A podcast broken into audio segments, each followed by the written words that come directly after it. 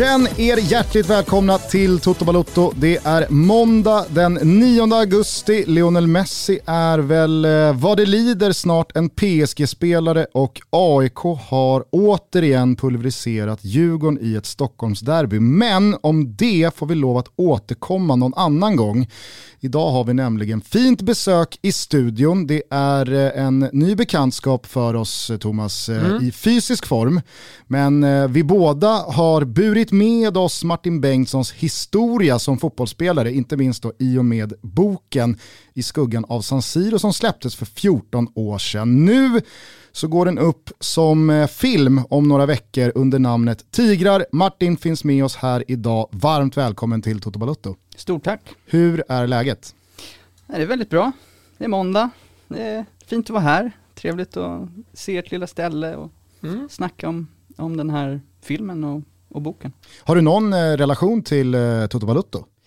Eh, har du en lyssnare bland oss? Jag ska ärligt säga att jag, jag är ganska dålig på att lyssna på poddar generellt. Eh, men jag det är det snälla svaret. Ja, precis. Nej, men jag, jag lyssnade, jag, jag lyssnade, brukar alltid säga så. Ja, jag lyssnade lite innan jag, innan jag kom hit. Ja. Eh, lägger du någon tankeverksamhet på typ eh, att Lionel Messi har lämnat Barcelona och är på väg till PSG? Eller är det bortom din horisont numera? Jag blev engagerad när jag hörde ert samtal om Leo Messi i förra episoden, för att jag tyckte det var spännande där med pappans eventuella lägenheter i Milano och att det här skulle vara någonting som de då har planerat över tid. Just den konspiratoriska liksom, nivån i, i den här Leo Messi-affären eh, kändes eh, det, trå det tråkiga är att det verkar dö ganska fort eh, med tanke på att eh, han eh, har väl landat i Paris nu när vi, när vi pratar. Ja det är klart. Ja ah, det är väl inte klart men det är såklart så att säga, det kan bli klart. Exakt. Eller så, såklart det kan vara utan att det är klart. Stefan Batan klart. Ja, just eh, men eh, vi, vi kan väl eh, som sagt återkomma till Lionel Messis eh, nya kapitel i livet kanske senare eller i ett annat avsnitt. Absolut. Idag ska vi ha fullt fokus på Martin, eh, filmen Tigrar som går upp på svenska biosalonger 27 augusti. Men kanske framförallt eh, din eh, karriär, ditt liv och alla år som har förflutit sedan dess. För att vi kan väl ta allting från början. Du var otroligt eh, lovande och eh, jävligt duktig. Lämnade Sverige tidigt, Örebro SK. Gick till Inter, det var eh, lagkaptensbindel på vänsterarmen i eh, pojk och u-landslag. Och en lysande framtid som spåddes. Du eh, lämnar eh, Sverige 2003. Ja, precis. Och där och då så låg väl liksom eh, en Zlatan, Fredrik Ljungberg, Henrik Larsson karriär framför dig. Det blev inte alls så. När nu den här filmen ska liksom skildra det här, mm. vad har du för känsla i, i, i magen? Nej men alltså ganska länge så, så ingen särskild känsla eftersom det, det liksom, jag har varit runt och föreläst väldigt länge runt den här boken. Alltså i fotbollsklubbar och, och skolor och sådär. Så att på ett sätt så är man ju ganska färdig med historien för egen del. Mm. Eh, många år har förflutit, man sysslar med andra saker och så. Men det var egentligen först när jag såg en, en grovklippning på filmen i Köpenhamn, och det måste nu vara ett år sedan nästan. Då, då liksom på allvar kände jag att oj, det här, eh, det här är ju väldigt nära eh, det jag faktiskt upplevde. Det handlade mycket om det man såg i det här spelarboendet där karaktären Martin då eh, bor och, och liksom lever med, med sina lagkamrater och sådär. Och där, där skapades en, en väldigt märklig känsla av att liksom eh, träda in i någonting som, har, som man har upplevt. Eh, och liknande känsla när jag läste manus förstås, att, att, att se det liksom eh, ja, eh, återupplivas med, med vissa förskjutningar såklart, liksom som man gör i en adaption. Men, men eh, nej, det, så tro, otroligt liksom glad och nöjd med, med resultatet över den här filmen och sådär. Men, men, eh, men ja, det, är, det, är en, det är en speciell känsla att, att se, se en karaktär som heter Martin Bengtsson på en filmduk. Ja, det förstår jag verkligen. Många som hör det här eh, vet givetvis eh, i stora drag vad som hände. Många som kommer gå och se filmen kommer givetvis också veta vad det var som hände. Så det är liksom inte kanske the usual suspect-slutet här som någon spoilar. Du lämnade mm, Inter och eh, Italien efter ett knappt år för att du, du, du mådde för dåligt. Eh, med det sagt Thomas, om du ska liksom dra dig till minnes och försöka komma ihåg hur det där var, mm. kan du göra det? Ja, okej. Okay. Uh, för uh, jag hade också, jag hade, det var första gången som uh, jag upplevde eller läste om ens, att, att det här faktiskt kan hända. Alltså att man kan må dåligt, man lever drömmen eller drömmen blev till en mardröm. Som boken också har, har kallats väl, alltså i skuggan av San Siro. och hade väl först, när, när jag såg det först och när jag läste om det först, hade väl svårt att sätta mig in i situationen, för jag tror att det är så människor funkar. Man läser om någonting och sen så börjar man direkt tänka, hur skulle jag vara? Hur, hur, hur, hur skulle jag hantera det här? Um, så det var nog liksom de första känslorna som jag hade, att man gick till sig själv. Uh, men eh, det är ju helt omöjligt att föreställa sig. Och det har man insett med tiden att, eh, att det, man, man, vet inte, man tror bara att det, det, ska vara en drömvärld. Man tror att alla som är där ute, alla som lyckas i fotboll, eh, lever drömlivet. Eh, sen, sen nu har det gått så mycket tid Gustav. Eh, du sa det här innan. Eh, ja, det kändes som att det var för ja, sju, åtta år sedan. Men, men det var det definitivt inte, alltså, jättelänge sedan. Och nu, kolla bara på OS, man pratar mycket, mycket mer idag om psykisk ohälsa och man eh, sätter ljus på det på ett helt annat sätt. Med en av världens bästa gymnaster som inte eh, fullföljde tävlingen i OS till exempel. Men inte bara. Alltså det, jag, jag tror att eh, den här boken var, i alla fall i ett svenskt perspektiv, eh, banbrytande och eh, alltså gav ett helt annat perspektiv, en annan syn på hur det är att vara ung eh, fotbollsspelare med en jäkla massa press på sig. Och jag tror att det, det kanske är väl viktigt för alla våra yngre lyssnare och sådär också. Just den här pressen som, som finns eh, på när man, när man eh, eh, kommer ut. Eh, ja men nu kom du ut, men det kan, kan ju finnas i, i en svensk akademi, det kan vara andra idrotter, det kan vara i andra sammanhang.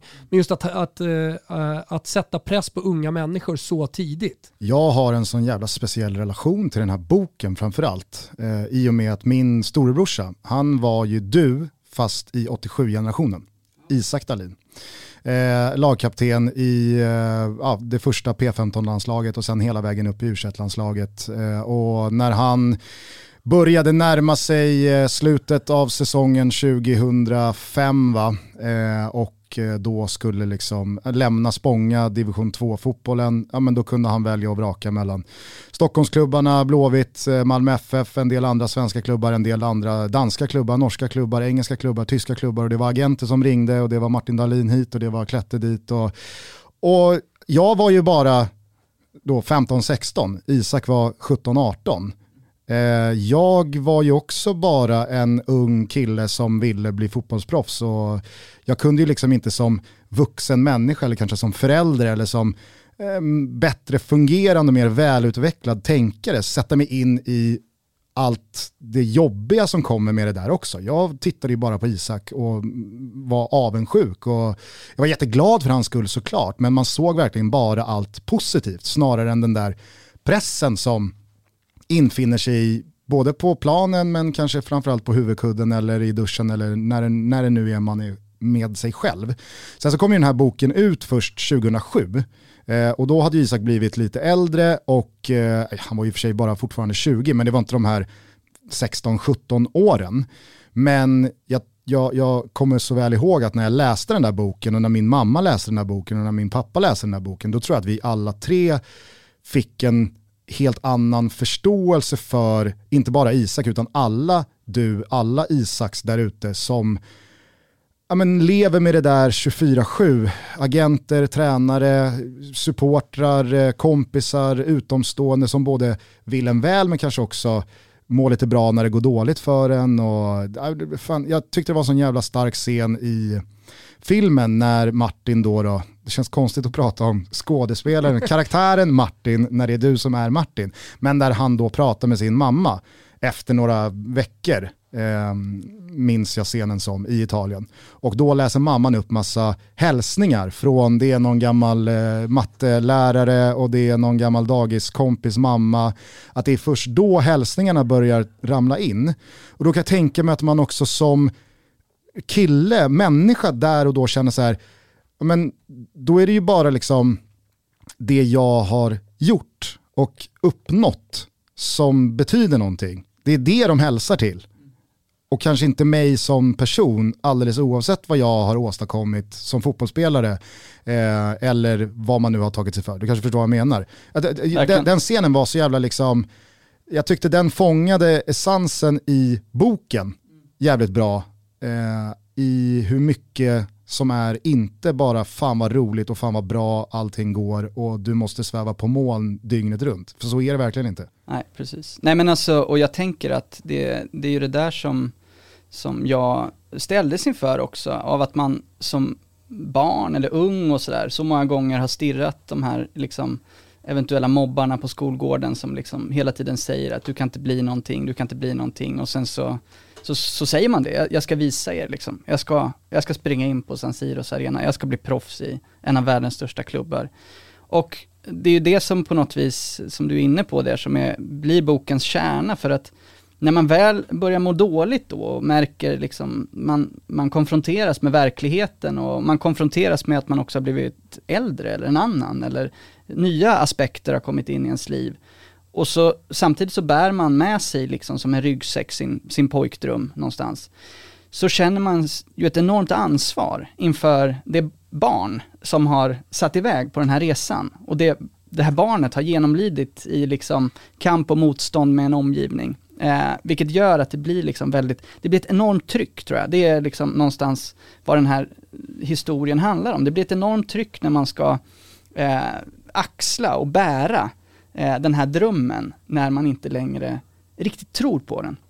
Eh, och här liksom kommer det ju till en aspekt som, som liksom du är inne på också, att den här boken kommer ju, kommer ju ur ett vakuum på något vis, av att man inte har fått sett eller hört berättelser inifrån. Det har varit ganska förenklade, eh, liksom, eh, berättelser om vad det var som hände. Det är ofta just ja, men journalister så här, ja, han pallar inte trycket liksom. Han kom hem med svansen mellan benen, pressen var, var för hård och så vidare.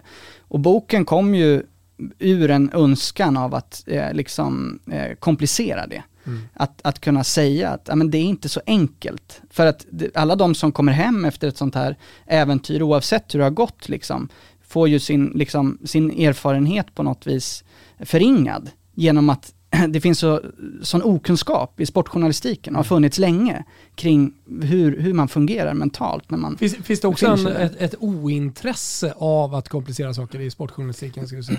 ja, det finns ju för mycket klackkultur i sportjournalistiken och har funnits länge. Att det, det är mer en så supporter, liksom, ja, man, man är fotbollsnörd och så här man vill heja på, och man så här, men, men det måste ju djupare liksom. Alltså mm. även sportjournalistik, och nu, jag menar, det ni gör och det andra gör visar ju på att det, den, det ser inte längre ut så som det gjorde till exempel 2004 när jag var igång, eller 2005, eller liksom om man går ännu längre tillbaka. Idag finns ju ett, ett genuint intellektuellt samtal om om fotboll och idrott och liksom mental hälsa och alla olika aspekter av, liksom, eh, av fotbollsvärlden, ekonomin, hur det liksom, eh, hur, hur sådana delar liksom hänger ihop med, ja, hade jag varit liksom, kommit från gatan i liksom Brasilien till exempel, ja men då kanske inte min resa hade slutat som den gjort. Det är klart att jag kommer från en, en liksom, som svensk liksom här, kommer från en mer privilegierad bakgrund, även om det är liksom någon slags lägre medelklass, så är det ju ändå så här att, ja, jag hade ändå råd på grund av att vara svensk, att kanske känna efter, hur mår jag och så vidare. De, mina lagkompisar Inter från liksom Lagos, ja de försörjer liksom en by. Mm med sin lön. Mm. Alltså så här, och de här aspekterna liksom känner jag mycket mer idag igång i samtalen liksom. Och, och, även min syn på den här berättelsen har väl delvis förändrats med tiden och åren också. Och se liksom att, ja, vad, vad gjorde det möjligt för mig att faktiskt eh, ha en bild av att det gick att leva ett annat liv. Alltså. Men, men jag blev lite in, eh, intresserad nu, när boken släpptes, eh, för det minns jag nämligen inte, vad fick du för reaktioner då? Alltså just det här, vi pratar om eh, med att eh, ja, men sportjournalister, ur, ett sportjournalistiskt perspektiv mm.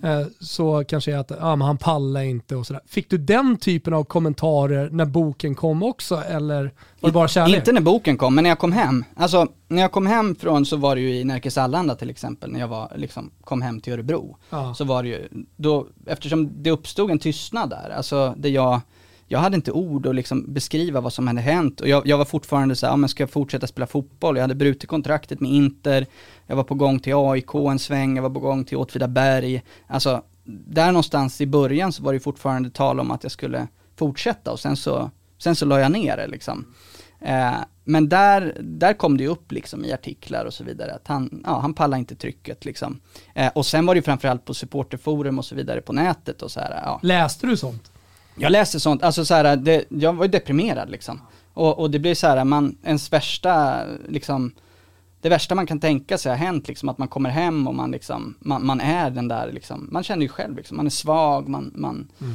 man, man pallade inte trycket, allt det där. Så det blev ju, ja, jag minns det också med, med, med, liksom. några års perspektiv så, så, så, minns jag det också som att det, det har hänt så jävla mycket i hur vi andra ser på att någon vågar blotta sina svagheter 2007 kontra låt säga då 2017. Mm. För de senaste tre, fyra åren så har ju väldigt många idrottare, svenska inte minst, vågat prata om psykisk ohälsa, vågat prata om pressen som har blivit för stor, att man har mått dåligt och det har funnits, ja, inte minst hockeyspelare här senaste två åren som har varit väldigt... Ja, Magyar liksom, i Bayern. Magyar har vi i Bayern och alltså, det finns ju både från hockey, fotbollen och individuella Rissved nu från också. OS. Alltså. Precis. Den kulturen som har, alltså, som har omgärdat de lättade locken eller de berättelserna som har liksom fått sett dagens ljus går inte alls att likställa med hur jag minns att det var då. för 14 år sedan. Nej, precis. För då var det något helt annat. Då var, det, då var det, som du säger och som Thomas är inne på också, snarare en känsla av att ja, här berättar Martin Bengtsson om sina tillkortakommanden, sina brister och sina svagheter. Ja. Och så är det med den saken. Ja, För det är tillkortakommanden, mm. eh, brister och svagheter, inget annat. Punkt. precis. Nej men det, det var ju upplevelsen verkligen. Det fanns ju, det fanns ju egentligen ingen, alltså inom fotbollen, och som du säger i Sverige, det fanns ingen annan berättelse. Det, den var ju på så vis den första liksom som, eh, som jag tror hjälpte till faktiskt att bereda viss mark för att liksom börja tala om det. det... Jag är väl lite för ung, men du kanske kan vittna om det. Men, men jag, annars jag tror, var väl då tror... Torbjörn Nilsson är väl den enda som på ja. något sätt har liksom så här, nej men jag, jag vill inte spela i landslaget för att jag, jag är inte bekväm med pressen mm. som kommer med det. Ja, men det var väl eh, liksom Torbjörn Nilssons eh, eh, eftermäle också. Mm. Va, Sveriges bästa fotbollsspelare kanske genom tiderna enligt göteborgarna. Men vi fick aldrig se det eh, nationellt och i landslaget riktigt på det sättet liksom, mot den talangen han hade.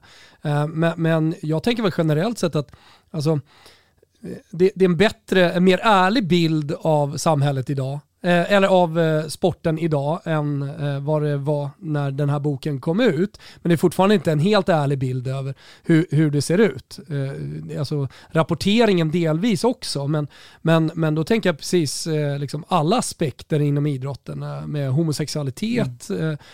Jag såg att den första transpersonen ställde upp i, i tyngdlyftning under OS och det har aldrig hänt tidigt, tidigare.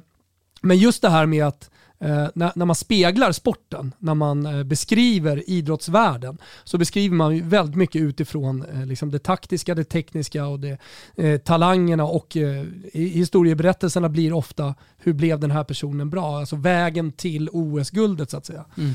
Eh, men, men, det är inte hela bilden och det är ingen ärlig bild av hur idrotten ser ut. även om den är mer ärlig idag och vi, vi kastar ljus på det, Eh, så, så kan man väl tro att det finns några tusen bögar inom toppfotbollen trots allt, eller? Det måste det väl finnas. Ja, men, så, alltså... och jag menar så här, det, det, det, finns fler än Magyar som har mått lite kast. Eh, eh, och det, det är väl någonting som jag tror att den här boken har gjort med mig. Att jag mer tänker på det med unga spelare. Nu har jag en dotter själv, det här mycket har hänt. i snart 20 år sedan du var i Inter. Eh, så här, och eh, en dotter som är 12 år och liksom spelar fotboll och sådär. Men, men, men jag tror att det den har gjort är att man tänker på det mer. Det, det är närvarande i alla fall. Mm. Nej, men jag tror man har också mer och mer hos klubbar liksom börjat förstått att hur man presterar på planen, det, det, har ett samband och en samverkan med hur, hur människor mår utanför. Allting alltså, räknas inte i kronor och ören. Nej, precis. Nej, jag hade en tränare en gång som sa det att, ja, eh, liksom 10 av 11 spelare behöver må bra för att liksom, kunna prestera. Men sen finns det den där som kan prestera när den mår dåligt. Och det här sa man som ett sätt att liksom lyfta den här spelaren som kan prestera det är en jävla när man mår dåligt. Alltså man lyfter den grejen. Ja, här, alltså det, precis. Det, att kunna leverera trots att man mår piss. Ja. Det är liksom eh, sista leveln. Ja, precis. Och, och, att man sätter det som någon slags standard och någonting att, att se upp till och någonting som är eftersträvansvärt snarare än att liksom 11 av 11 spelare ska må bra. Och därmed, alltså, ja. där finns det en, eh, ja, en liten skev bild. Hörrni, vi är sponsrade av Korat och det har blivit hög tid att börja planera höstens projekt. Ja, jag pratar om inomhusprojekten. Nu har vi varit ute tillräckligt länge i det här landet. Allting som behöver fixas, det kan vara förvaring i hallen, nytt badrum eller varför inte lägga nytt golv i lägenheten eller huset. Använd er då av projektplanerarna, experterna på K-Rauta för att få hjälp med höstens kommande renoveringar. Och om ni skulle behöva lite extra hjälp så är de helt perfekta va. Det finns också lånesläp, hemtransport och de har golvutställning. Man behöver få lite inspiration. Gå in på korauta.se och ta del av deras härliga, stora sortiment och bli inspirerad nu inför höstens projekt. Vi säger stort tack Korauta! Jag, eh, alltså, man ska ju vara försiktig i ett sånt här avsnitt med att då avslöja för mycket. Vi har fått hårda restriktioner här från eh, Charlotte, vår tjej som har haft kontakt med ditt folk. Vår agent. Exakt.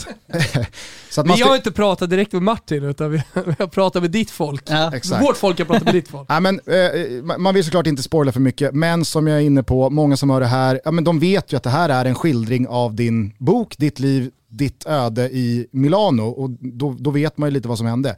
Det jag bara ville komma till var att jag tyckte att det var så oerhört bra fångat i scenen då med mamman, Liv Mjönes som spelar henne.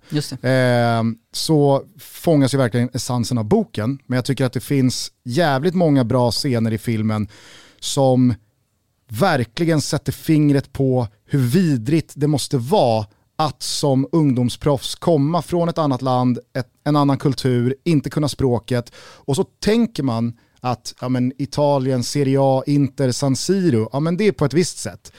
Men att stoppas in i Primavera-laget med tio italienare som såklart bestämmer i huset. Och så finns det några afrikaner och det finns någon amerikan och det finns någon engelsman och det finns några spanjorer och det finns någon asiat och så buntas alla ihop i ett stort hus eller en eh, länga och så är det bara liksom äta, sova, träna, men det är inte ett lag som kämpar för att vinna matcher tillsammans, utan det är bara 20, 30, 40 individer som slåss om en, två, kanske max tre platser.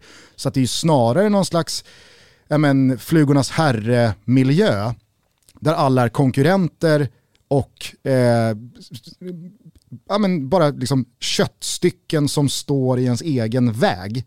Det måste vara en jävla vidrig miljö att vistas i. Ja, det är en speciell miljö att vistas i, i och med, som du är inne på där, att man konkurrerar, man vill ha den där platsen, bli liksom uppflyttad till A-laget och samtidigt så måste man ju prestera ihop, man måste ju fungera på planen och man måste fungera utanför planen liksom, för att, ja, det är också förväntan, alltså när vi var i Primavera-laget i Inter, Eh, när jag kom dit så hade de vunnit Primavera-ligan, alltså eh, många år i rad. Och, liksom, eh, så det var, ju, det var ju det bästa Primavera-laget. Och, och, ja, men det, det, det är en speciell miljö och samtidigt så, så är det ju så att det är få människor man, man samtidigt känner en sån otrolig connection med. Jag var nere i Italien nu nyligen med ett holländskt tv-team och, och träffade en gammal eh, lagkamrat, eh, Germinale Domenico, som har spelat, alltså jag tror i 20 klubbar sen vi såg sist. Alltså eh, flyttats runt, liksom utlåningar och så vidare. Han har harvat på. Han har harvat på liksom. Eh, men vi pratade om liksom, upplevelsen där och det som hände då och hur, hur vi, hur vi hade det liksom. Eh, men man märkte det, vi har inte setts på så länge och vi, vi, vi bodde inte länge i det där huset tillsammans. Men det finns en otrolig direkt kontakt på grund av att man har varit med om det man har varit med om. Alltså, så det finns någon slags liksom kärlek där på riktigt, eh, som, som då kunde liksom eh, gestaltas i aggressioner och liksom, eh, ja, kamp och sådär. Men som under det så, så finns det någonting, ja, jag har stor respekt för de människorna, även om, om det flera gånger var så att det, det blev liksom ja, på ett inte så bra sätt. En sak som jag tänkte på, du pratade om eh, scenen med din mamma så. Du började spela fotboll i Örebro i Sturehof va? Mm, precis. Eh, och eh, ja, men ringde hem där så här. Vad, vad hade de för relation till eh, ditt fotbollsspelande och att åka till Italien? Och, liksom, hur, hur var dina föräldrar i det här? Ja, alltså de hade ju ingen direkt kontakt med fotbollen. Min pappa var ju skådespelare, alltså, eh, och eh, drev en friteatergrupp och höll på med tv, alltså tv-producent och, och Han var i kulturen. Han var i kulturen, exakt. Och min mamma var egentligen också det, eh, vad heter det, involverad i den teatergruppen och sådär. Så att det fanns ju ingen koppling så till fotbollen. Sen hade pappa spelat lite fotboll i Karlslund och han hade en medalj som han hade fått där han hade nickat in mål i någon match som han tog fram sådär och som han tyckte var jättespännande liksom att han hade, pappa var bäst liksom, som man är när man är barn. Eh, men framförallt så tittade ju pappa på fotboll på Uno Cristue på söndagar med Thomas Nordahl och de här italienska matcherna.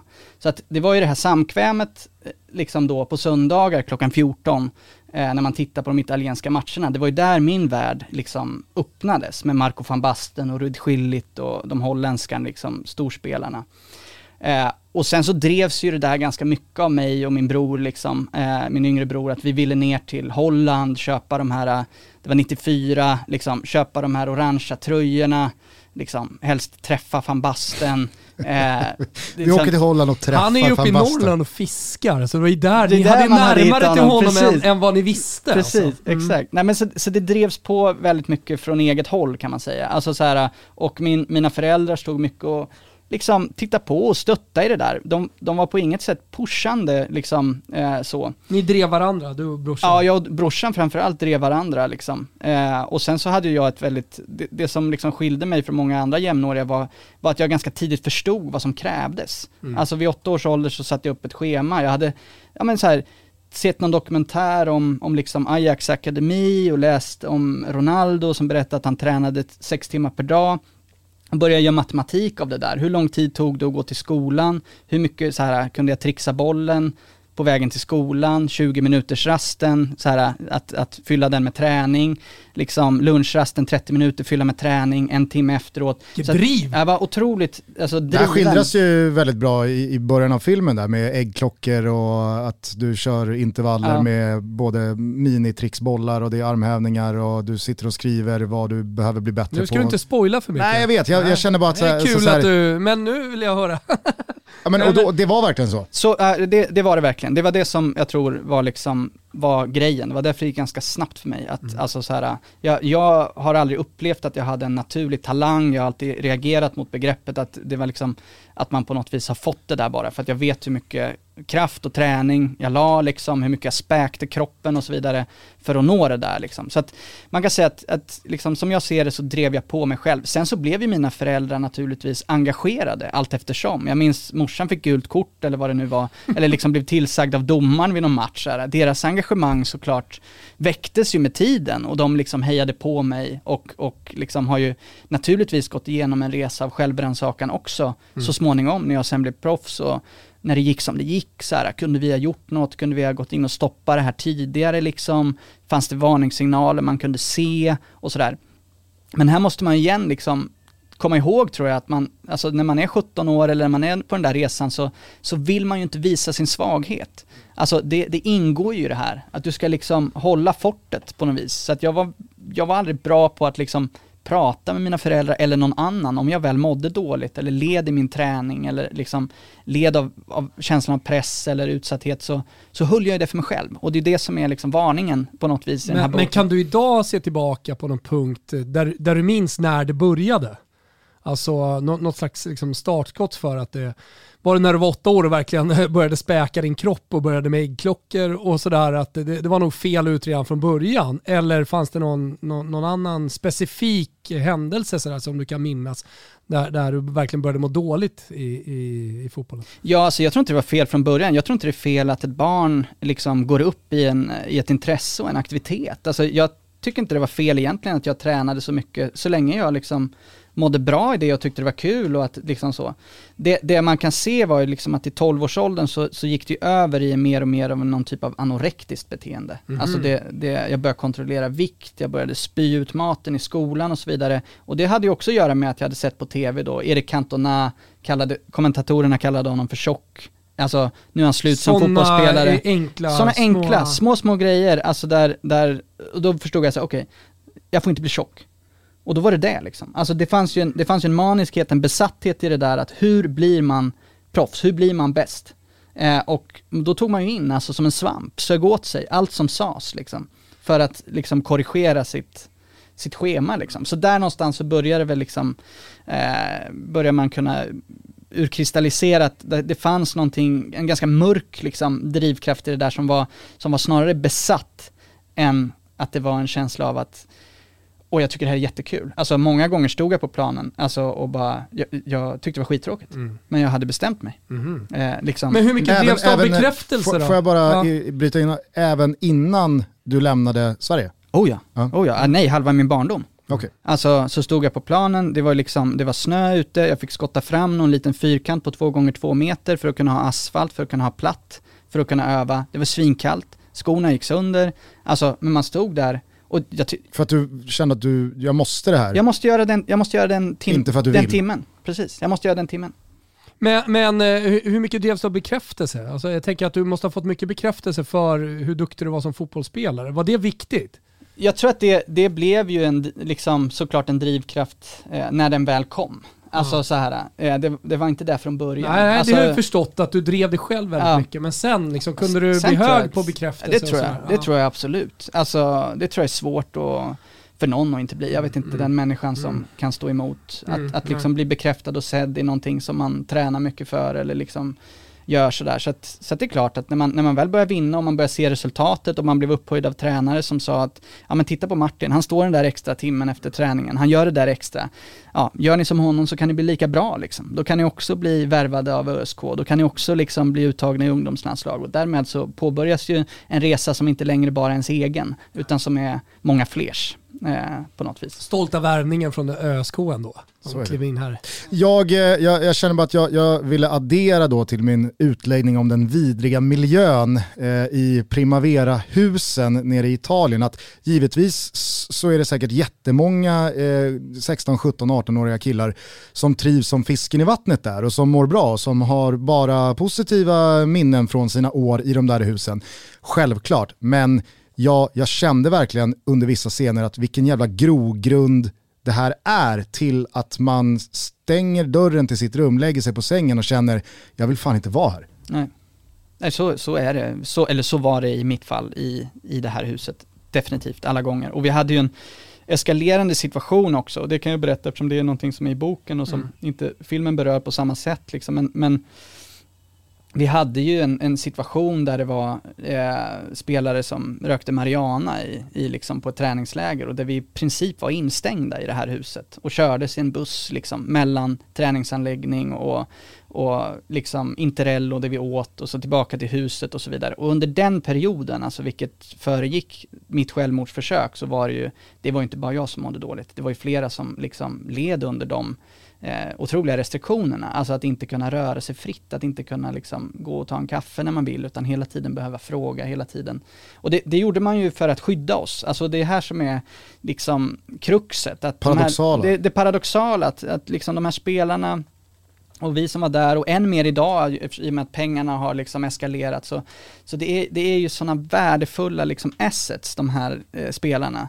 Vilket gör att man måste skydda dem från att liksom hamna fel och så vidare, för annars är det en dålig affär. Men alltså det räcker ju med en natt på stan, en fylla för en 18-åring och sen så är ju den personen mer eller mindre dömd. Ja, exakt. Ja, det är den där stökiga jäveln. Ja, och, och det, och Vilket det där... är så fullt normalt, man tar en, ja. samtidigt en också som det här, Samtidigt som molnet på himlen också finns i form av om inte du vill vara här ja. så finns det 10 000 andra ja, som dör för att ta din plats i det här huset. Ja, precis. Eh, så här, 13 är det inte alls, det är 13-14 år sedan boken kom ut, men det är 18 eh, år sedan du var i Italien.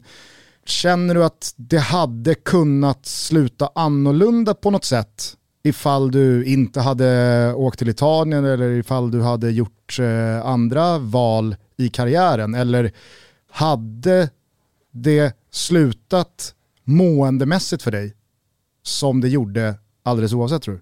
Alltså var du inne på den motorvägen rakt mot bergväggen i dig själv? Eller var liksom miljön det avgörande?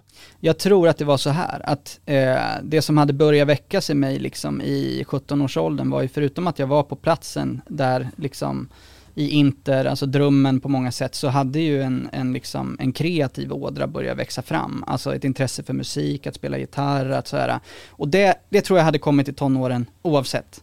Eh, och sen så är det ju hur, hur kan en miljö på något vis fånga upp den här typen av andra intressen eller liksom ytterligare aspekter av en människa eh, för att liksom, ja, man kan fortsätta med att spela fotboll. Alltså det finns ju ingen motsägelse så. Så länge man inte, ja nu ska jag ut och turnera, ja då får man ju säga tack och hej liksom. Funkar ju för Kevin Walker. Det funkar för. Kevin Walker, precis. Eh, inte för Dani Osvaldo. Nej. Sämre. Just det, precis. Ja, eller? Nej, men han, han vaskade väl ändå fotbollen.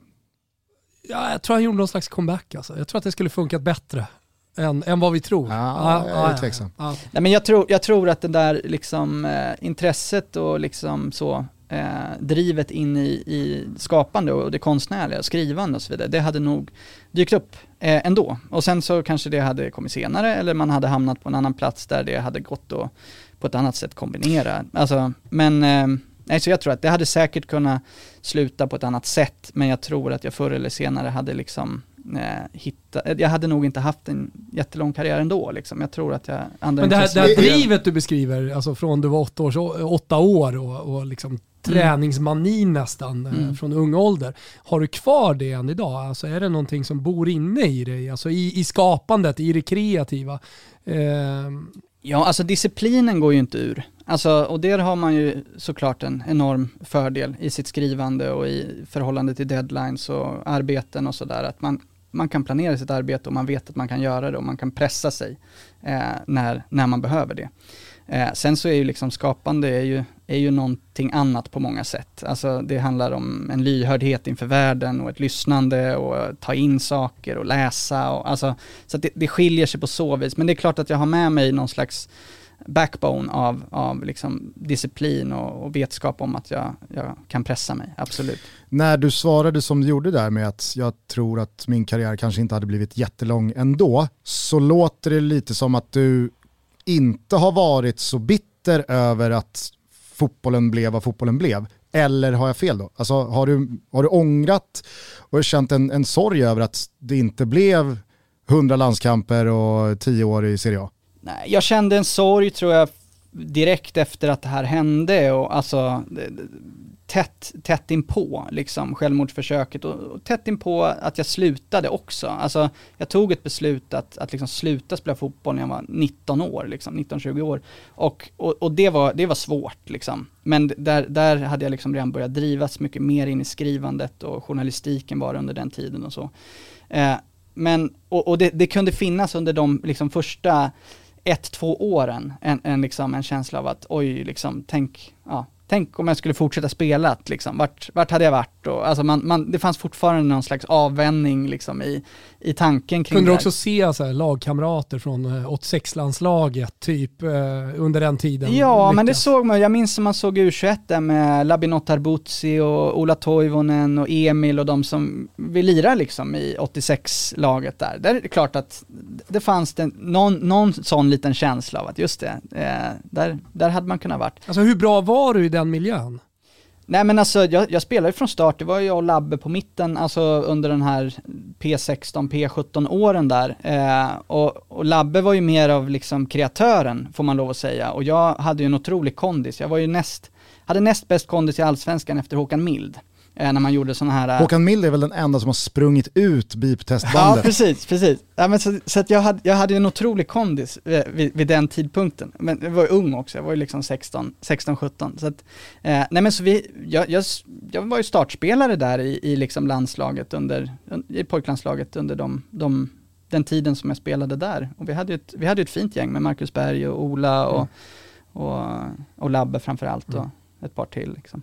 Det, är väl, alltså det är väl alltid jättesvårt att eh, på något sätt försöka sätta i kontext hur bra en 16-17-åring var när man sen har facit på vissa men ja. inte på andra fem, tio år senare. Det, det, blir så svårt. Det finns ju hur många duktiga 16-åringar som helst som där och då kanske är ja, men mycket bättre än andra. Ja, Tre ja. år senare så har det där svängt helt och hållet. Det gör ju inte att någonting har, har förändrat med hur det var, men vad är det värt tre år senare? För det är väl här, och, här idag som, Nej, men, som man ska mäta någonting. Verkligen, Nej, men då räknas jag, men Labbe var ju Feyenoord och jag var inte, vi var de som var ungdomsproffs i det, i det laget. Sen var det flera som spelade division 2 eller alltså så, så att då räknades ju liksom till, ja, till de bättre. Alltså, men sen, så, precis som du är inne på, liksom, det, det hinner ju förändras ganska fort. Mm. Liksom.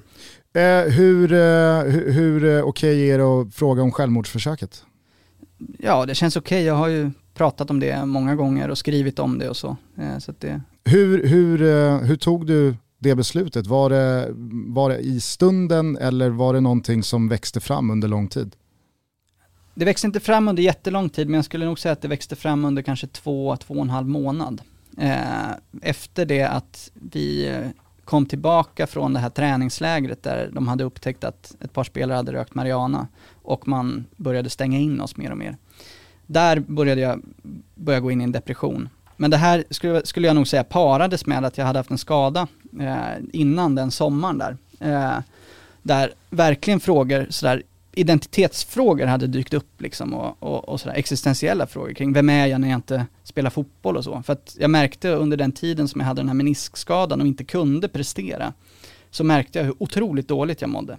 Eftersom allt, liksom, allt mitt självvärde hade ju laddats i prestationen. Liksom. Du var det du gjorde på planen? Jag var det liksom. jag gjorde på planen. Liksom. Så att där någonstans, någonstans så hade det börjat liksom skorrat i, i det här bygget, i den här maskinen som jag på något vis var. Och sen med den här instängdheten, de två sakerna i kombination blev, blev en cocktail som sen adderades med en tredje sak som var att jag, jag liksom var på eh, de som hade ansvar för huset om att få åka och köpa en gitarr. Eh, för att ha någonting att göra eh, mellan matcher och sådär. Och liksom kunna sysselsätta mig när vi var instängda. Till slut så fick jag åka och köpa den här gitarren och jag började skriva massa eh, musik och massa dikter och liksom eh, och, och, fyllde mitt rum med det där. Och eh, plötsligt var, hade jag någon slags kanal för den här liksom ångesten och känslan av ja, press kanske som det var att spela och så vidare.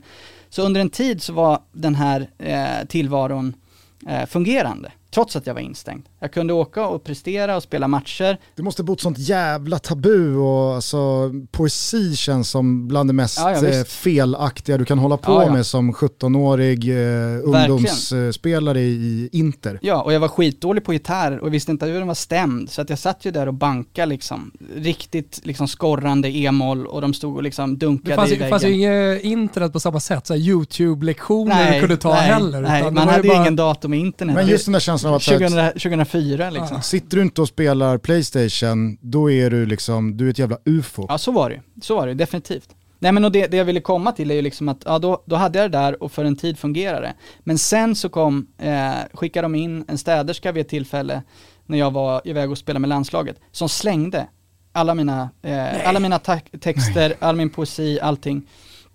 Eh, med, eh, med förevändningen att i en fotbollsspelares rum ska det inte ligga papper och skräpa.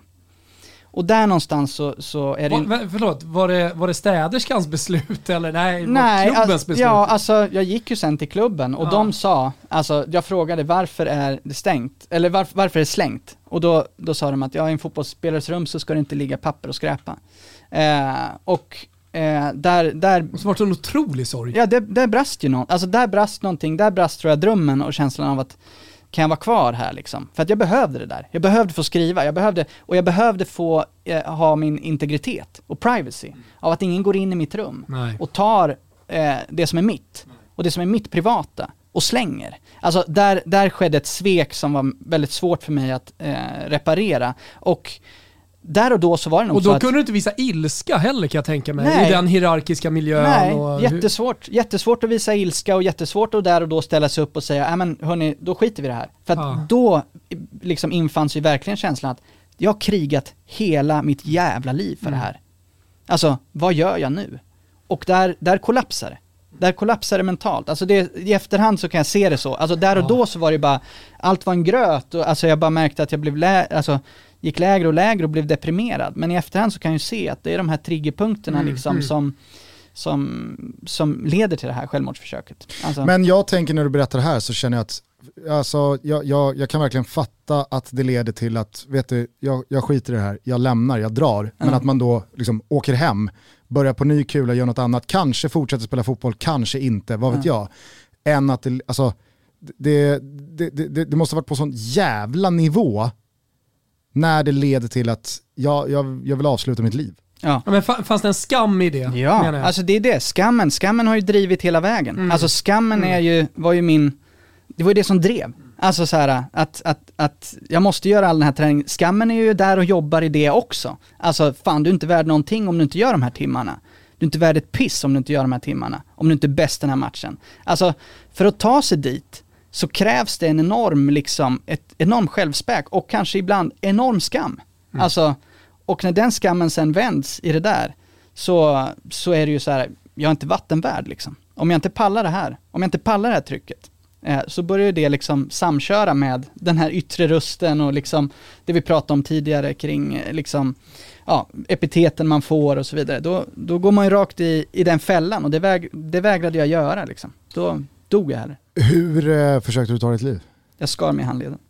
Och eh, någon hittade dig och vad hände liksom då?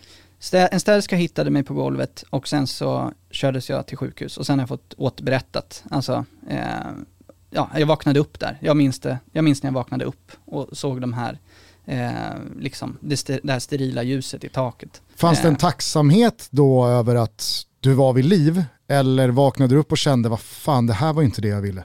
Jag var, jag, var ganska, jag var ganska borta när jag vaknade upp, för jag, hade fått, jag fick också någon slags lugnande medicin i början. Alltså, eh, och så. Så att eh, det tog ett tag innan jag fattade liksom vad som hade hänt. Alltså, det, det dröjde någon dag eller två innan det gick upp för mig. Och då var din känsla, Ja, jo, jag vet, jag vet inte om det var en tacksamhet över, snar, nej snarare, snarare tvärtom tror jag. Mm. Alltså där och då så kändes det bara som att jag, Nu ska jag Nu behöva be- beskriva plats. det här för alla. Så jag tänker på den här Ja. skammen som fortfarande Ja. fanns, den, den finns ju kvar. verkligen. Nej jag känner nog att jag här Fast är en nu ännu vet värre alla om plats. Ja, precis. men... eh, Tacksamheten kom senare. Alltså, Mm. eh, Men, men hur, hur, eh, jag tänker så här, för Inter mm, som stor klubb mm, ehm, så finns det ju eh, alltid i ett sånt, eh, oavsett vad det är egentligen, men eh, om vi nu ska kalla det för ett misslyckande eller, Mm. eller så, mm, finns det ett stort ansvar från deras sida. mm. Eh, Framförallt så fast finns fast det en liksom en fasad att hålla ren. från dem att liksom ta tag i det, att prata om det, eller var det snarare att det liksom skulle tystas ner? Jag fick ju göra tester för epilepsi. Eh, det var ju det som hände. Det var ju Alltså de ville få det till någon slags medicinskt. Ja, att det var ett epileptiskt anfall.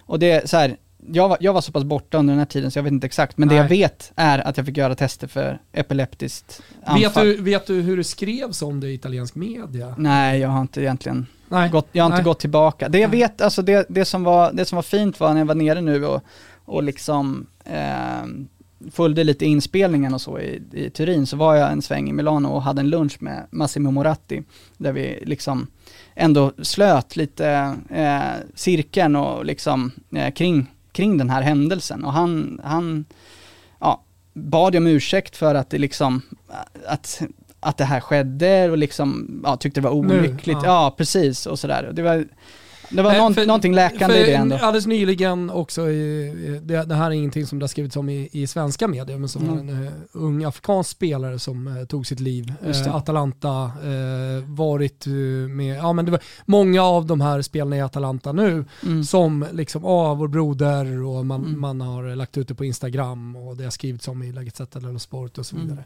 Men eh, ja, som, så, där, där jag har förstått det när jag läste in på spelaren, det, karriären blev inte Eh, så han var jätteung fortfarande, tror jag var 20 eller någonting. I, i, i, i, alltså där, däromkring. Han kom från Men kan- Milans akademi, var det inte så? Ja, så kanske det var. Ja, kanske var precis. Minas att, Ja. akademi, precis. Eh, m- men det var i alla fall inte så här uh, upp i A-lag, eh, ja, Nej. så kanske som folk hade förväntat sig. Jag skulle Ja. bara addera det till vad du sa med, med Inter och ifall det fanns ett ansvar. Att jag sa Mm. det att ja, men det finns ju kanske framförallt en fasad för en sån klubb att hålla ren? För det är min första instinktiva mm. känsla. Nej, men det kanske var lite när, retorisk fråga. Jo, men alltså absolut, men, men, att, men, men, men, det säger väl ganska mycket att när liksom, jag direkt tänker att ja, men jag, jag ser ju snarare Inter, och då är det inte Inter specifikt, utan en storklubb, mm. en europeisk storklubb. Att det första de gör är, shit, hur minimerar vi alla negativa skriverier om det här för att vi inte vi ska framstå som helvetet på jorden, snarare än att man direkt ja, tänker, vad har vi för ansvar i det här? Alltså, liksom. I dagens eh, liksom, mediaklimat så ja. tänker jag, uh, som med den här spelaren många uh, runt omkring, Eh, men, att eh, är det ett hjärtfel till exempel, ja. i Italien då så blir det en stor, äh, blir, blir en stor apparat alltså, ja. och i media om man vill hitta en syndabock. Varför mm. hittar inte medicinska testerna eh, som vi har gjort, har vi något fel på ja, dem? Eh, men eh, i det här fallet så blev det ingen självrannsakan överhuvudtaget från klubbens sida så att säga. Nej, alltså jag, jag följde inte pressen nej. eller liksom vad som skrevs under den tiden så jag kan inte veta med säkerhet men, men, men eh, nej, alltså vad jag förstått i alla fall från andra alltså, så var det väl inte att de gick ut och sa vad som hade hänt nej. exakt utan att ja, han har återvänt liksom mådde dåligt, alltså något sånt. Hur landade din bok i Italien? Vet du det? Den har inte översatts till italienska. Så att jag... är inte det jävligt märkligt? Jo. det kan jag också tycka. Alltså jag kan, Men, ja. ja. eller, eller så är väl det eventuellt ett resultat av att lite så här, man, ja, man vill inte lyfta på det locket. Man vill inte ja, det, kolla alltså, vad som finns hela, i den lådan. Man, nu när man har hela bilden framför sig. Uh, alltså, du vet inte hur det skrevs om det, förmodligen skrevs det ingenting om det. Det, boken är inte översatt, in, inte uppmärksammad. Nej. Filmen går ju nu i Italien. Den hade ju premiär i Italien för ett par veckor sedan. Har de italienska journalisterna börjat ringa? Nej det har de inte, men det har börjat recenserat och sådär. Men jag, ja, så, som sagt, jag följer inte jättemycket eller liksom så här, jag vill inte grotta för mycket i det. Men, men eh, ja, det blir intressant ändå att se lite, fånga upp kanske vad som... Du vet att det, det, skulle ju kunna vara så om det blir en grej. Och i, i och med det som hände med den här Milan-spelaren, alltså om man börjar prata lite mer om det, mm. att, eh, att helt plötsligt så hör de av sig från Italien och vill ha dit dig och prata om det. Ja.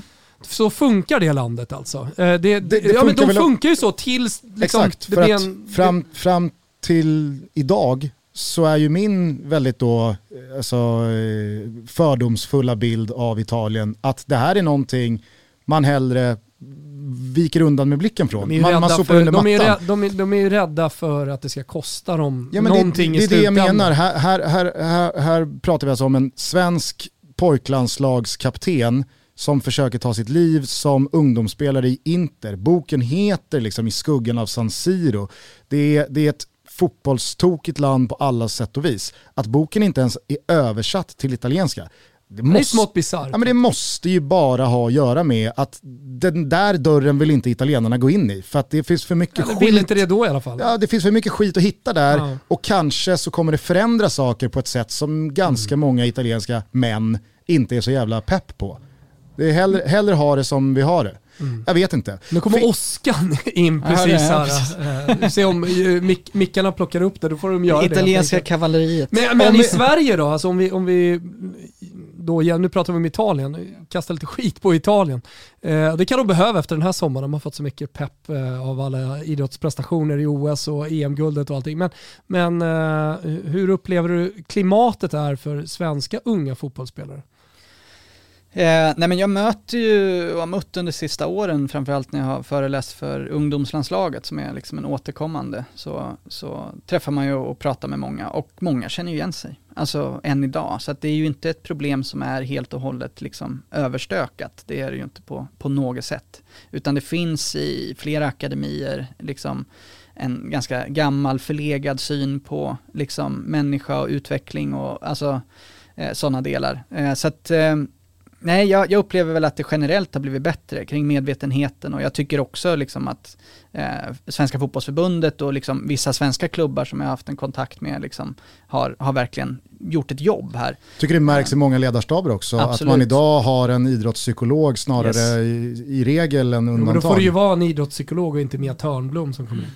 Nej men alltså jag tror att det viktiga är, och som var problemet när jag höll på, det var ju att, att det var liksom egentligen aldrig en idrottspsykolog man hade utan man hade någon som skulle hjälpa en att visualisera och liksom prestera mer. Snarare än att man tittade på helheten hos, liksom, hur hanterar en människa att bli tidigt uppmärksammad? Hur, hur hanterar en människa att liksom eh, ha de här resultatkraven på sig när man är 15-16? Alltså, hur, hur behöver man liksom landa en sån människa efter en prestation eller oavsett om det har gått bra eller dåligt. Alltså, kanske här. också lämna hemmet, landet, ja. mamma, pappa, vänner. Exakt. Alltså, Nej, men så att, och, och, där tycker jag att det börjar, den diskussionen börjar bli liksom, eh, bättre. Det, för, förut var mental coach någonting annat. Det var mm. liksom att mm. hur ska vi maxa prestationen här? Men finns kunskapen menar jag? Eh. Eh, jag tror fortfarande det finns, finns ganska mycket att göra. Ja. Alltså jag tror att det har hänt mycket över de här, som sagt, 14 åren sedan boken kom ut. Eh, men jag tror att det, det är liksom, vi är fortfarande bara att, att skrapa på ytan. Alltså, det, det, var min känsla också. Oh ja, oh ja. Som ändå lever i, i, ändå i akademivärlden lite här i Stockholm. Ja, ja visst, visst. Jag men det är en enorm, fotboll är en enorm sport och det är enormt mycket uppmärksamhet, enormt mycket pengar och att liksom verkligen titta på vad gör det här med individer? Hur, hur blir man i liksom skallen? När man, när man genomlever det, när man är i den liksom, eh, kok, kokande kammaren på något vis. Alltså som, som begåvad, liksom, lovande spelare. Det, det finns fortfarande väldigt liksom, mycket att forska på där tror jag. Eh. Har du själv några tips, sådär, både till föräldrar och spelare eh, som kanske lever i den miljön? Ja, alltså, Eller är det för komplext för att det, så här, det, ja, precis, tänk på alltså, det här och här, ja, det, fin, det liksom. finns ju en anledning till varför det var tvunget att bli en bok. Liksom. Mm. Alltså, det har ju att göra delvis med det och jag får ofta den frågan. Har jag något tips? Och jag menar, det jag förespråkar i boken är ju att man måste se människorna i de här lagen som individer. Mm. Och det blir lite samma sak när det kommer till den frågan, att det är mm. svårt mm. att ge ett generellt tips. Mm. För det, vad är det här för människa? Var kommer den ifrån? Vad har den för behov? Men, men kan för... inte fotbollsvärlden vara lite så förenklande jo, i allt? Jo, jo. Alla gånger. Även i liksom så fotbollsutveckling, att man blir väldigt, eh, man, vill gärna, man vill gärna ha facit på, ja men okej, okay, ska jag göra de sakerna så blir det Ja bra. men och det kommer från en fin, alltså på ett sätt kommer det från en fin plats för att fotbollen kan vara någonting otroligt demokratiskt. Mm. Alltså där alla får lov att komma liksom som den de är och det är liksom... Du mäts i något annat. Ja, precis. Och det är en plats för alla och det är ju liksom den positiva sidan av det. Men problemet är om man lägger det liksom på, när det kommer till de här liksom utvecklingstalangdelarna och sådär, att där börjar det liksom hända grejer i de här fotbollsspelarnas liv som man behöver ta liksom mer punkt, punktmarkera och titta på vad behöver den här personen, vad behöver den här personen? Och då behövs det de här idrottspsykologerna, det behöver en helt annan liksom kunskap kring eh, liksom prestation och liksom kändisskap jag, jag tänker att och allt vad det är. Liksom. Där kanske inte en tränare eller föräldrar räcker till. Nej, Nej, exakt. Det är det jag menar. Alltså det, det behövs en, en, professionalisering när det kommer till det liksom, psykologiska inom... Och då måste det finnas en, liksom, en tillgänglighet och en vilja från klubbarnas sida att lägga resurser på det, men det kanske inte är det första en klubb tänker på med liksom, ja, kanske en pressad ekonomi att lägga resurser på just det. Nej, och jag tror att man måste tydligare, klubbarna måste tydligare koppla det och förstå kopplingen mellan en spelare som mår psykologiskt bra och känner sig på plats i sin identitet och i sitt liv med prestation. För det är först då som klubbar kommer eh, liksom agera mm. och se det här som en, någonting som är viktigt att satsa på. Mm. För jag, jag, tycker ofta frågan landar i, eh, eh, felaktigt för min del, att det handlar om, eh, man ska inte hålla på med tidig selektering. Eh, eh, när, när, man, när man nämner ordet akademi så lägger alla olika värderingar i vad det är för någonting utan att kolla på hela verksamheten. Ehm, att, att man också eh, generellt sett förenklar saker och ting väldigt mycket. Yeah. Nej jag håller med dig. Det är ofta det det Nej, handlar Det kanske inte är det det handlar om. Mm. Eh, om det är tidig selektering eller om det är man satsar mycket, man tränar mer. För det landar ofta i det. Nej men vänta, ta det lugnt, vi ska ha kul här. Jo men vad var kul för Martin Bengtsson när du var tio år? Hade någon sagt till dig, nu vi ska bara spela två gånger i veckan och så har vi fruktstunder. Då hade ju du sagt, dra åt helvete, jag spelar fotboll. Precis, eller hur? exakt. Och det är det jag menar, därför är det mycket mer komplext. Jag tycker yes. den bilden du målar upp av allt det här liksom, eh, förstärker det, den tanken i alla fall. Ja, man måste låta det vara komplext. Var inte komplext. Alltså varför varför ska idrotten liksom bära och ha de här snabba svaren och enkla lösningarna och så vidare? Det är inte så, livet är inte så. Mm. Fotboll är definitivt inte så. Alltså fotbollskulturen, det, det, är liksom, det är komplext, det är olika nivåer och vi måste våga stå i det. Alltså om vi ska höja, eh, höja den intellektuella nivån i, liksom kring den här sporten som är, som är fantastisk. Alltså mm. som faktiskt är det. Alltså, mm. Ja, så vissa, vissa delar av livet är ju jobbiga, svåra och för, för en del kanske övermäktiga att hantera. Men de finns där vare sig vi vill eller inte. Så det, jag, jag, tror att du är inne på någonting där att det går liksom inte att blunda och tro att det här ska försvinna på något sätt eller att det går att göra livet enkelt. Att det bara är på eller av, svart och vitt. Utan att det är liksom, det finns så många nyanser och gråskalor som helst. Ja visst, och jag menar ger man sig ut och liksom vill utvecklas och man tar steget utomlands eller man tar steget upp i ett A-lag eller vad det är så, det är ju inte smärtfritt. Det är det inte för någon. Nej. Alltså så här, det kommer kännas, det kommer vara tufft. Eh, så att det går inte att liksom råda bot på det. Sen är det ju hur man hanterar de känslorna mm. som uppstår och, och, vilka som bör ta ansvar i, i det. Liksom. Efter eh, nästan en timmes samtal så kanske vi ska säga, jag vet inte om jag sa det i början, men filmen som går upp på biograferna här nu 27 augusti heter alltså Tigrar eh, och är baserat då på din bok I skuggan av San Siro. Det är Ronny Sandahl, den gamla Aftonbladet-pennan, som eh, både har regisserat och skrivit manus, men du har varit med i processen en hel del kring filmen fast du är inte någon som kanske har final cut eller skrivit de eh, konkreta replikerna. Nej, precis. Jag har upplåtit min berättelse till Ronny eh, och eh, ja, som sagt den är baserad på, vilket gör att man gör en adaption, den har liksom förflyttats till eh, nutid och, och, och så vidare. Otroligt bra och smarta tidsmarkörer i början av filmen när då Johannes Kunke, Johannes Bah Kunke, eh, spelandes din agent, snackar i telefon och säger “tjena disco”. Nej! Eh, ja, jag såg att eh, Tancredi skrev någonting på Twitter, men eh, du blir den första som, eh, som får skriva när allting är klart. Där visar ju Ronny Sandahl att han har örat mot asfalten och markerar allting med disco och Tancredi Palmeri. Det tyckte jag var väldigt smart. Oh ja. Men eh, varför heter den... en god vän till oss. Ja, ja, ja, jag förstår. Ja. Varför heter den Tigrar? Och disco, förlåt, fan nu höll jag på. jag tänkte det har skurit sig Vilken helt. markering det hade varit att bara nämna ja. Tancredi Varför heter den Tigrar? Det är egentligen en fråga för Ronny, det är en titel som han har, har valt. Han vill gå ifrån bokens titel, jag tror det är klokt liksom. Eh, och sen så, sen så finns det väl en Eh, ja, utan att spoila för mycket så, så är väl liksom tiger, tigermetaforen, eh, vad heter det, figurerar väl eh, i, i filmen eh, vid något tillfälle och, och kastar ett ljus, tänker jag, på, på berättelsen på flera sätt. Men, men varför han har valt just den, det tror jag får lämna till Ronny att svara på vid något tillfälle. Vi som eh, sett filmen och eh, vi som sett andra filmer som kretsar kring fotboll vet hur smärtsamt eh, det kan vara att se fotbollsscenerna. Men Tigrar har fotbollsscener som är ja, men, jättebra.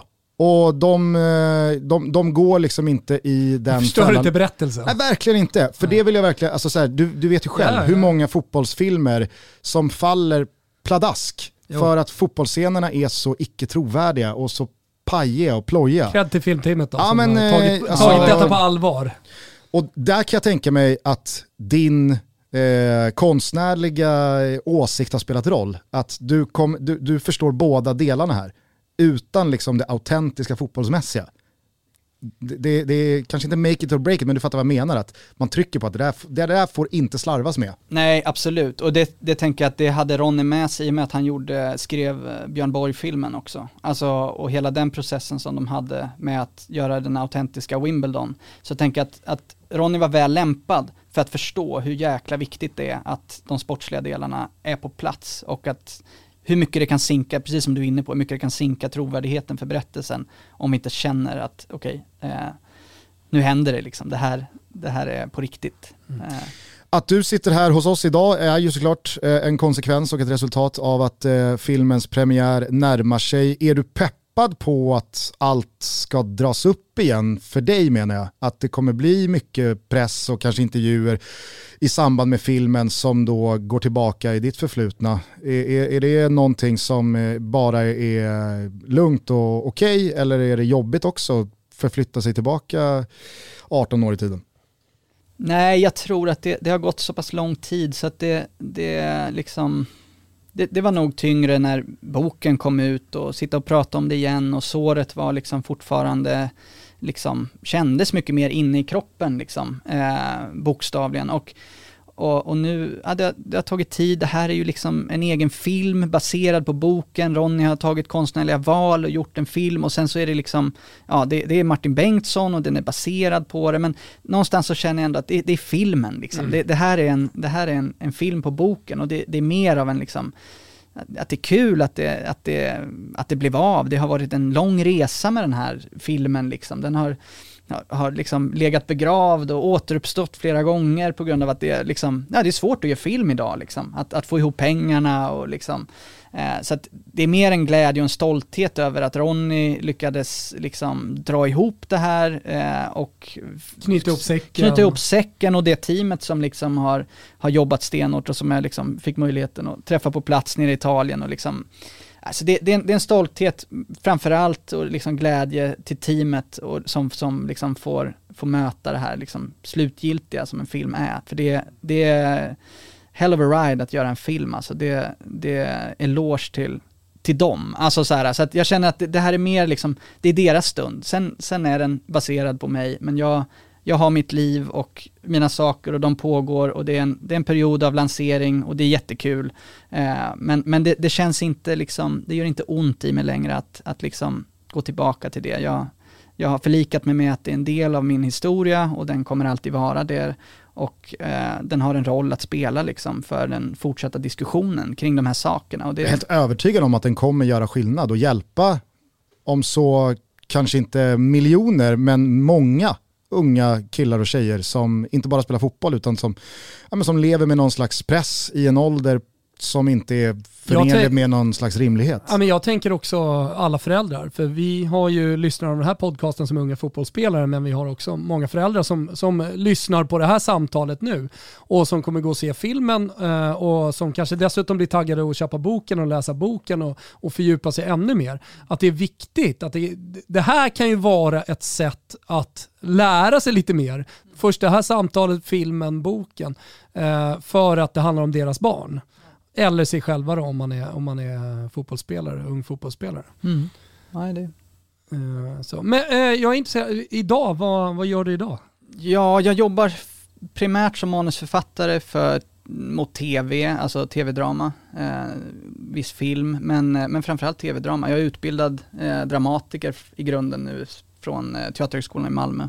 Så jobbat mycket som ja, dramatiker för scen och sen sista åren kan man säga dragit mer och mer mot tv som har haft mycket av en boom. Hur gick det med gitarrklinkandet? Hur gick det med e-mollet? Ja. ja, jag körde, jag, jag, spelade musik, jag liksom plockade upp det när jag kom hem till Sverige och... Eh, liksom, lärde du dig gura? Ja, jag lärde mig gura och jag flyttade till Berlin då, liksom med någon slags önskan om att eh, skapa mig själv på nytt. Eh, klassiskt liksom, där när jag var... Sveriges eh, San Francisco. Ja, precis. Eller vad säger jag, Europas San Francisco. Ja. ja så... Åker till Berlin och börjar ett nytt liv. Ja, verkligen. Alltså jag, jag försökte stenhårt det och, och bodde där nästan fem år och eh, spelade musik och eh, även turnerade med musik och hade ett liksom punkrockband som hette Valdemar eh, som vi, vi spelade med på olika obskyra barer i Bremen och eh, Oldenburg och allt vad det var. Liksom. Eh, Kikade du någon gång på något tyskt korplag eller var det liksom helt otänkbart att lira fotboll på den nivån? Nej då, under den här tiden så gjorde jag faktiskt små gästspel i, i författarlandslaget bland annat, eh, eftersom min bok hade kommit ut. Så att jag och Ronny träffades ju egentligen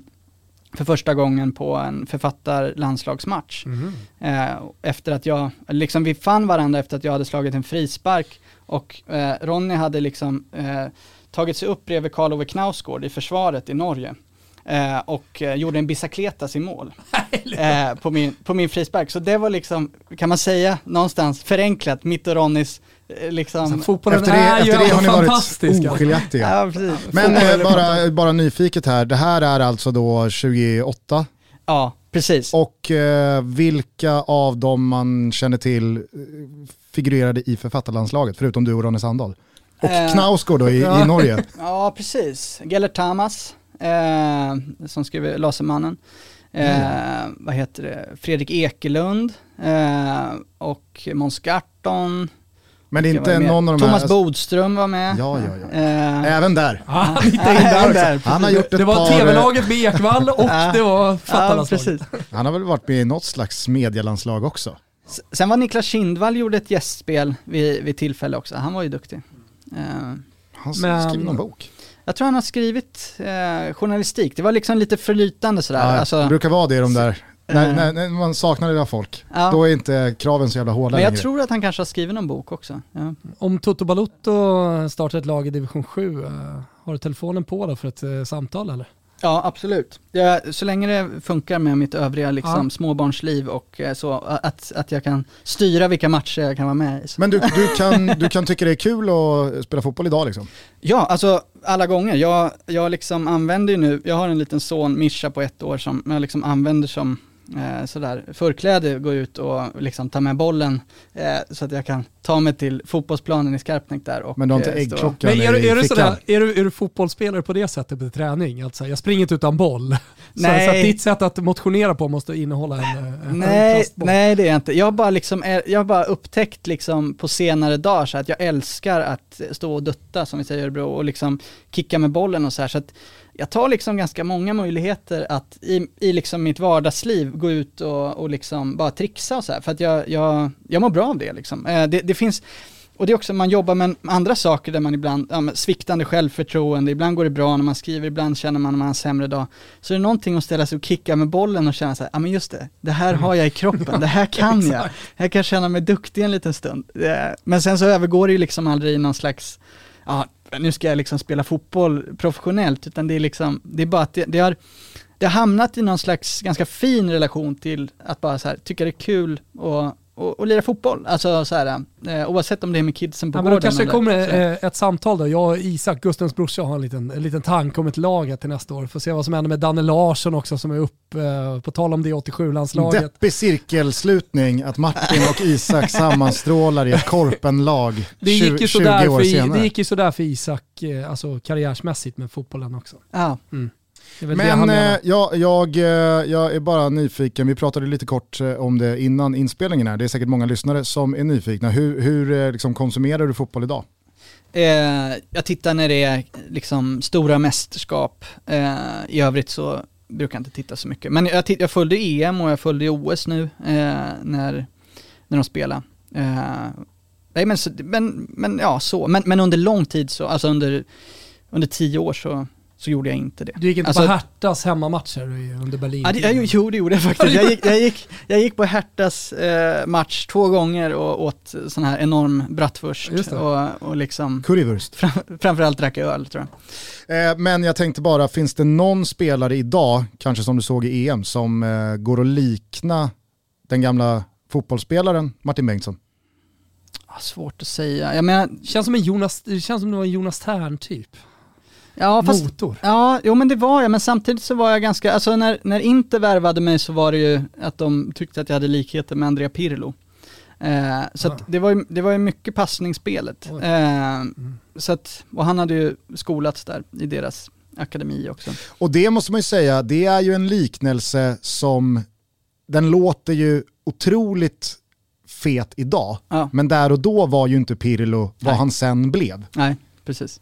Men ja, ah, okej, ja, då, då, då, Sveriges då Andrea Pirlo. Sveriges Andrea Pirlo. Då tror jag att många har fått sig en bild av hur det såg ut väl på planen. Är det någonting eh, du själv skulle vilja skicka med till eh, alla som hör på det här eh, inför eh, premiären av Tigrar? Gå och se den. Gå och se den. Och boken Bra. finns fortfarande. Boken, För det precis, tror jag nog många kommer, efter det här kommer köpa den. så- Exakt, boken kommer i nytryck nu så att den ska nog vara ute i, i handeln här så smått i, i dagarna. Så att den, eh, den har kommit ut igen. Härligt. Sen borde det väl kanske också innebära att den faktiskt översätts till italienska tänker jag. Ja, jag ska jobba lite på. Tancredi och Gianluca Di Marzio de, eh, så definitivt. Ja det är bra, det är bra. Bra. Det vore kul. Eh, som alla gäster i Toto Balotto så får man välja en låt som vi avslutar episoden med. Oh, Blir det Valdemar eller? Ja exakt, blir det Valdemar eller eh, har du du, får välja, har du får ju välja något, helt något annat fritt. Jag, du misstänker att det inte blir något i Magic. äh, det blir Drei Tage Macht av uh, uh, Lyrschenkitsch, heter de det? Eh, Nu, nu, är, nu är jag Gusten, helt, helt borta de det? faktiskt. Drei Tage Macht. Ja, ja, det hittar vi. Precis. Behöver ni... Nej, nej, det, det löser vi Nu har redan superproducent Kim Wirsén här Super, börjat. han vet ju vad, Drei, vad det är. Tage Nacht. Drei Tage Nacht. Drei Tage Nacht. Drei Tage Nacht Du, eh, eh, avslutar hur sitter den här italienskan? Åh, ingen vidare. Nej, Nej, jag har, jag, vi har en liten, eh, vad heter det, vi har en granne eh, som är italienare, vi har precis flyttat, eh, Matteo. Eh, så att där får jag börja liksom eh, refresh eh, my Italian. Eh, men eh, nej, det är Vi får se, det kanske, det kanske finns anledning att liksom refresha den beroende på vad som händer nu med film och alltihopa. Precis, Mm. precis. Hoppas. Hörni, gå och se Tigrar, den har premiär 27 augusti. Köp boken i skuggan av San Siro. Finns det något annat sätt att eh, konsumera Martin Bengtsson på? Sociala medier, är du aktiv på något Twitter eller? Eh? Nej, väldigt lite. Jag har, jag har en Instagram, jag har en Facebook, man finner mig väl där. Eh, men eh, nej, framåt så är det väl mer att det är förhoppningsvis lite tv-serier och sånt som man kan konsumera. Spännande. Spännande.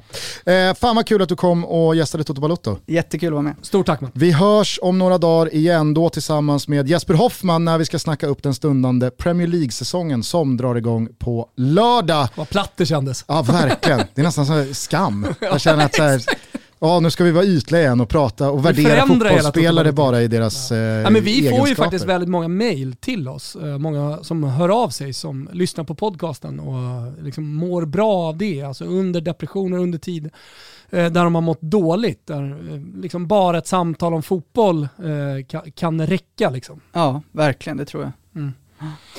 Ja, jag, t- nu kom jag på det igen, eh, men jag tänkte på det under samtalet, att det måste vara så svårt för spelare idag också att våga prata om någonting som riskerar att reducera en som spelare till det man väljer att prata om. Mm.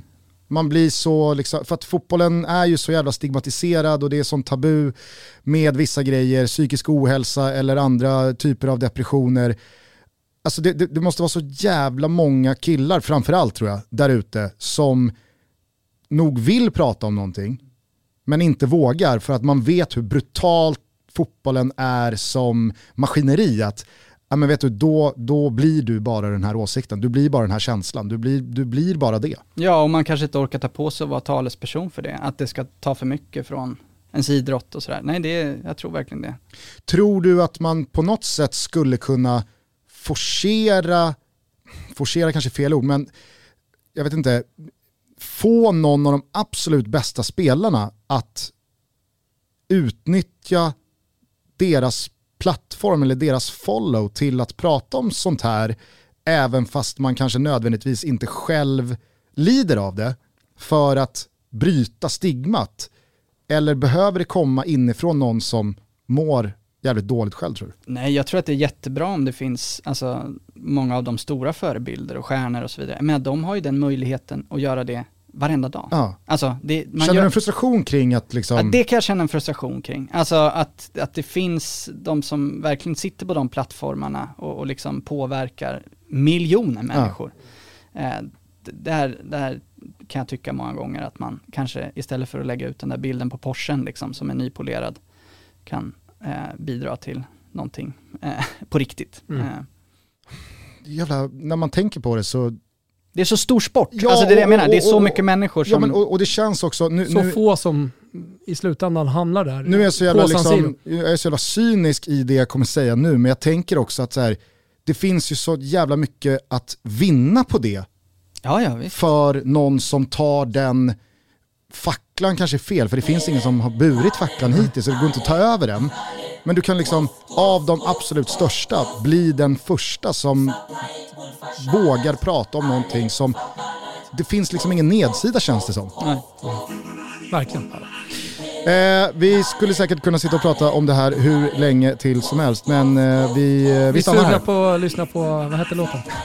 Drei Tage Nacht. Drei Tage Nacht. Eh, tack igen Martin. Tack så ni ha. Vi hörs. Stort tack. Ciao, Ciao. tutti. Ciao. Auf geht's, ab geht's, drei Tage wach. Nächste Party kommt bestimmt drei Tage wach. After Hour, volle Hour, drei Tage wach. Drei Tage wach, jetzt wirst du langsam schwach. Volle Kanne Einwurf, drei Tage wach. Paniert und Ding Dong, Ding Dong, drei Tage wach. Bunte Pillenfete, drei Tage wach. Puls wie ne Rakete, drei Tage wach. Punkt, Punkt, Komma klar, drei Tage wach. Du warst gestern auch schon da, drei Tage wach.